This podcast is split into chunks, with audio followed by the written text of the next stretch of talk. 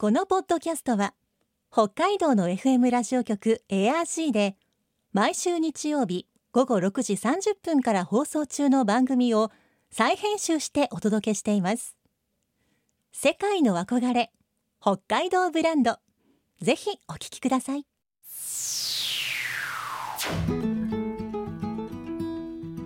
今世界から注目される北海道。この番組では北海道が世界に誇る自然文化産業などをピックアップ。北海道の持つ魅力や可能性をゲストの方に伺います。お相手は鈴木舞です。今回のテーマは小麦。北海道は小麦の生産量日本一。全国のシェアのおよそ7割を占めています。道内では春よ来い夢力北穂波など用途に合わせたさまざまなブランド小麦が生産され今も研究が続いています。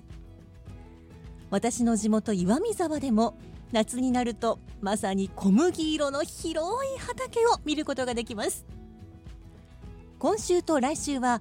小麦の一大生産地である十勝目室町に本社を置き小麦の販売を手掛ける株式会社アグリシステム代表取締役社長伊藤秀弘さんに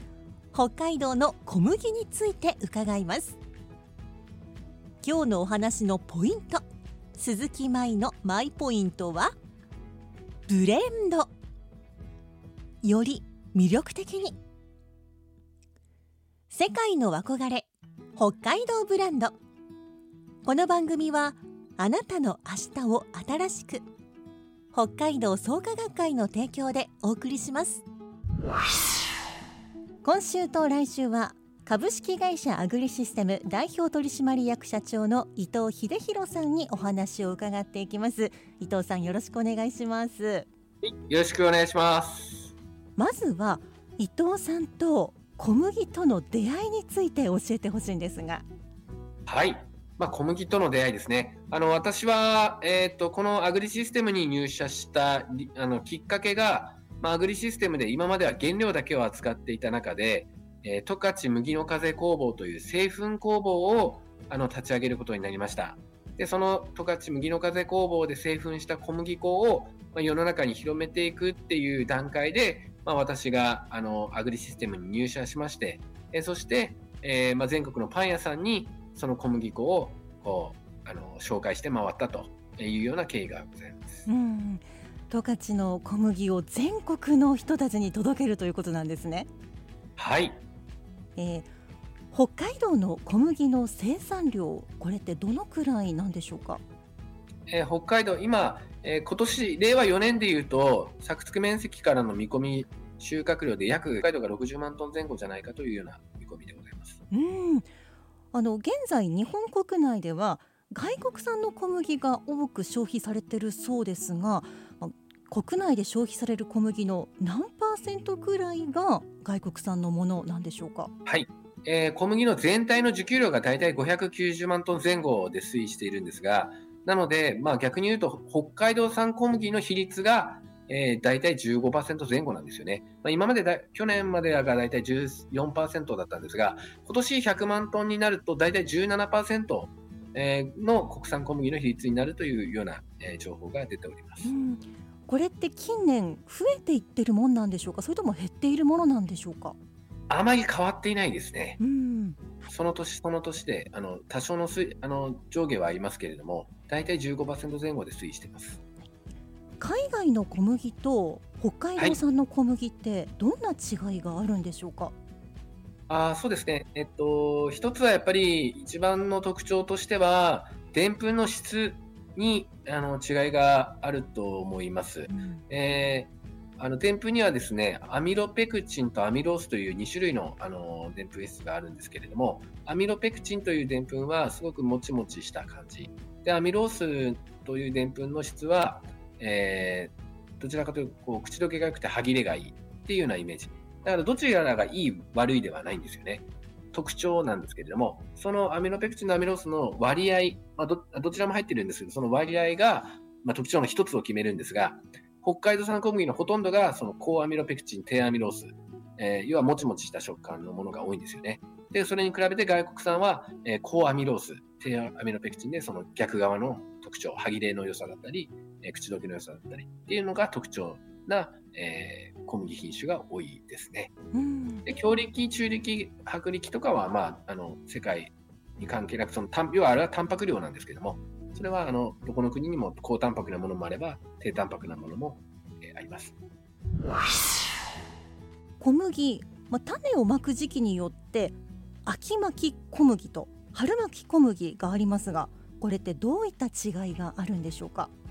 はい、えーと、まず、えー、秋巻き小麦は例えば今年、えー、7月の下旬から収穫が始まるんですけれども種をまいたのは、えー、昨年の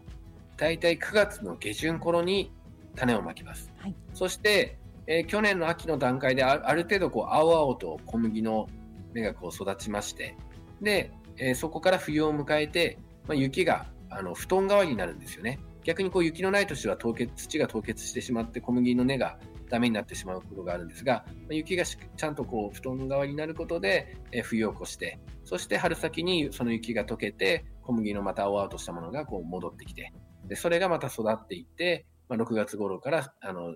少しずつ出水して、えー、要は穂が出てきてですね、で色づいて7月の下旬に刈り取りが行われるという流れになります。はい、で一方で春巻き小麦はもう本当に今年の春の、えー、春先に巻かれてで同じように出水やこう当熟期を経て8月の大体上旬から中旬にかけて、えー、収穫がされます。なので収穫期が、まあ、春巻きの方が若干遅い。ですが、やっぱり秋巻きの方が、こう、あの、生育期間が長いこともあって、収穫量は秋巻きの方が多いです。うん同じ北海道で作っている小麦でもかなりこう育てているこう期間というのが春巻き小麦はもうその年の春に巻いてもう夏には収穫できるわけなんですね。はいでちょっと専門的な話になってしまうんですがその輪作といってあの前作に何を作っているか、バレーションを作っているか、豆を作っているか、まあ、そういった中で、例えばその秋の9月の下旬に小麦が負けないという畑があるんですよ。うん、ですが、その畑で小麦を作りたい場合に、あのまあ、春巻き小麦を選択するとか。ただ今は間作といって大豆が畑の上に上さっている状態で小麦を巻いて、その後に大豆を収穫して、そのまま秋巻き小麦を栽培するっていうやり方もあったりはしますけど、まあ、それはでもいろんなその農家さんの栽培パターンによって、あの、まあ、春巻き選択したり、秋巻き選択したり。で、あとは、その生産地側の都合だけではなくて、やっぱり、えー、春、春豊か、春よい、春きらり、その春巻き小麦と言われる品種が、やはり実需からすごくこう求められている品種でもあるんですよね。なのでそういった実需、パン屋さんたちの要望に応えて栽培してくださっている生産者さんたちもたくさんいます。北海道で現在作っている小麦、主にどんな品種があるのか教えてもらえますか？はい、えー、秋巻き小麦、その中でも最も北海道で、えー、作られている、大体今8割近くですかね、作られているのが、北穂波という中力系の品種になります。主にうどんだとか、そういったものに使われます。まあ、お菓子にも使えますけれども。えー、そして、えー、あと主要品種でいくと、夢力。これは、えー、国内初の超強力品種でして、まあ、あのパンはもちろんですけれども、パスタだとか、まあ、そういったものにも使えます。で、えー、次に、えーとまあ、秋巻きで言うと今、えーまあ、パン屋さんがすごく好きな品種として北の香りという黄色みが強くて甘みがすごくあってあのもちもちする食感の出るあの品種があるんですけれどもこの北の香りもすごく末長くあの結構末長く愛されている品種ですね。であと、えーまあ、春巻きでいくとさっきちょっとお話しましたが春豊か春よ来い春きらり春巻き小麦の品種には必ず春がつくのでえー、すごく分かりやすいです。春がつくかつかないかで秋巻きか春巻きが分かります。はい。あとはまあうち、今ほとんど作られてないというか、今うちぐらいしか作ってないんですが、北進という北穂波の、えー、以前に作られていた品種がございまして、こちらもフランスパンなんかに入れるとすごく、あのー、独特の風味や穀物感がのは穀物味が出てですね、美味しいパンが作れるんですよ。そういったものも、はい。はい。あの例えば、え某コンビニなんかに行ってもこう現在パンをこう買ったら北海道産の夢力を使用していますとかそんな風にこう書いてあるパンがあったりしますがこう以前に比べてそういったこう小麦のこう品種とかも結構前面に打ち出しているお店とかも増えてきた気がしますが。そうですね、それはもう本当にすごい嬉しいことで、あのまさに産地と消費地の距離が近づいてきているのかなっていうようなあの思いはありますね。でやっぱりその今まで北海道産小麦ではパンを作るのが、まあ、難しいとも言われていて、まあ、その腕のある職人さんであれば、まあ、問題なくこう作れても、例えば工場だとか、まあ、そういったところではなかなかこう生産性が安定しないだとか、こう品質がぶれてしまうだとか、まあ、なかなかいろんな問題がありました。ですが、まあ、その平成24年に、その超教育力品種の夢力が出てきたことで、まあ、その夢力と北花見をこうバランスよく配合すると、まあ、あのかなりこう生産性の高い、まあ、今、あの本当に外国産小麦に匹敵するぐらいのですね、こう加工適性が得られて、まあ、それから、えー、すごくその北海道産小麦のパン作りというのがこう広がりあの広がっていきました。うんこういくつかの品種をブレンドすることによってこうパンに向いたものになる、そういうこともあるんですね。そうなんですよ。このやっぱり品種のたが多様化したことで、用途に合わせてその品種をブレンドして、えー、その用途に合ったあの小麦このブレンドを作ることができるようになりました。なんかブレンドって言うとね、なんかあんまりこう、お米とかだといいイメージないかもしれませんが、逆、あの小麦は逆で、いかにそのいろんな品種をバランスよくブレンドするかによって、本当に美味しいこうパンやお菓子があの作れたりします。なので、うちは3品種ブレンドだとか、まあ、さらにそこに全粒粉をブレンドしていただいたりだとか、まあ、かなり本当に用途によってあのいろんなあの提案をさせていただいています。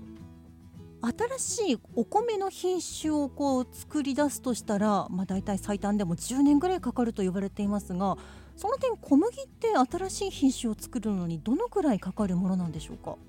はい、えーと、小麦もあの米同様大体やっぱり品種に10年ぐらいかかるというふうに言われています。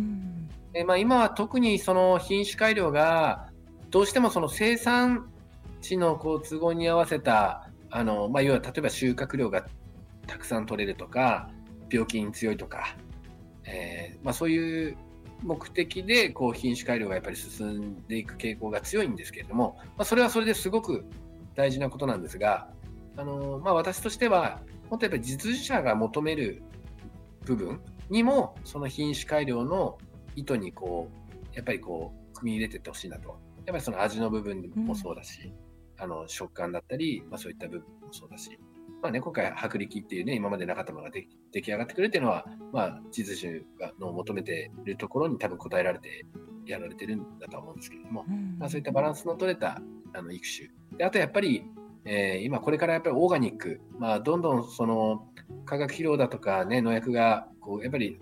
外国に頼ってる部分がすごく大きいので、まあ、そういったものが今後安定的にやっぱり入ってこなくなる可能性もありますし、まあ、そういった意味では、やっぱり農薬や化学肥料に頼らない、そういった有機栽培ですね、そういったオーガニックにも向くような品種の開発、まあ、そういったものもなんかこう進んでいけばいいなっていうふうに思いますね。はい。